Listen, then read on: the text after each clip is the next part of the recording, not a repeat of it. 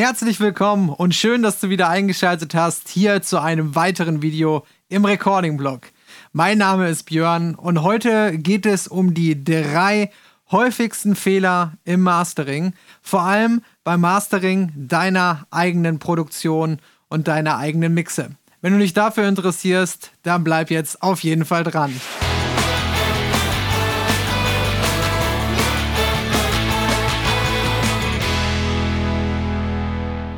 Fehler Nummer 1. Du vergleichst deinen Mastering-Prozess nicht mit dem originalen Mix. Das ist mir am Anfang auch sehr häufig passiert. Man nimmt den Mix, zieht ihn in sein Mastering-Projekt und fängt an zu bearbeiten. Man aktiviert einen Limiter, bringt den Track auf gewünschte Lautheit und tut noch ganz, ganz viele andere Dinge, die man für nötig hält. Ein großer Fehler ist, zwischendurch nicht wieder auf den originalen Mix oder beziehungsweise immer wieder auf den originalen Mix zurückzuschalten.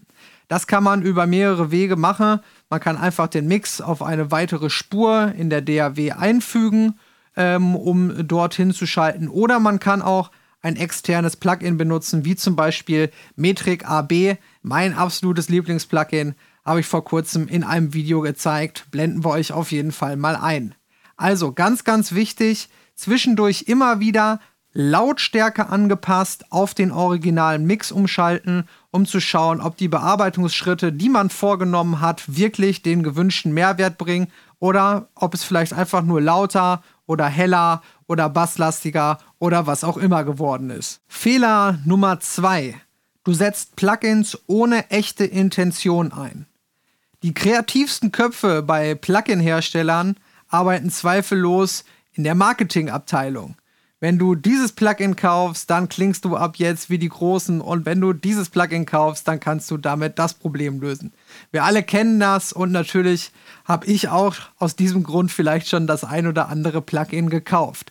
Aber gerade im Mastering ist es besonders wichtig, dass wir uns gut überlegen, was wir in unsere Bearbeitungskette einfügen und was nicht. Jedes Plugin sollte also wirklich einem Zweck dienen oder ein Problem lösen und nicht einfach nur drin sein, weil du es in irgendeinem Video oder irgendeinem Tutorial gesehen hast. Unser größter Freund ist auch hier der Bypass-Schalter. Das heißt, die Plugins zwischendurch einfach mal deaktivieren, wenn es geht, natürlich auch Lautstärke angepasst, um zu checken, ob es wirklich einen gewünschten Mehrwert, also eine Verbesserung bringt, oder ob es vielleicht nur eine Veränderung ist, die du in dem Moment als besser wahrgenommen hast. Fehler Nummer 3. Viel zu große Eingriffe in den Mix, um mögliche Probleme zu lösen.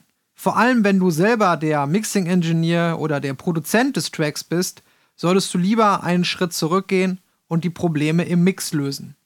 Tiefe Eingriffe mit dem Equalizer oder mit Dynamikprozessoren solltest du im Mastering lieber vermeiden. Es gibt eine alte Faustformel, die sagt, wenn man mehr als 3 dB rein oder rausdreht im Mastering, sollte man lieber zum Mix zurückkehren. Also, Probleme immer im Mix lösen. Wenn ihr nicht selber mischt, dann mit dem Produzenten oder dem Mixing Engineer Rücksprache halten und den Mix von vornherein verbessern, damit ihr ein perfektes Ergebnis im Mastering bekommt. Natürlich gibt es noch viele andere Dinge, die super wichtig sind im Mastering. Wenn du diese drei Fehler aber ab jetzt nicht mehr machst, werden deine Ergebnisse im Mastering auf jeden Fall besser. Wenn du noch weitere Fragen rund um das Thema Mastering hast, dann schreib sie gerne unten in die Kommentare. Ich schaue mir das alles an, sammel die Themen und mache dann gerne mal ein Video dazu. Jetzt wünsche ich dir alles Gute, bleib gesund, ciao.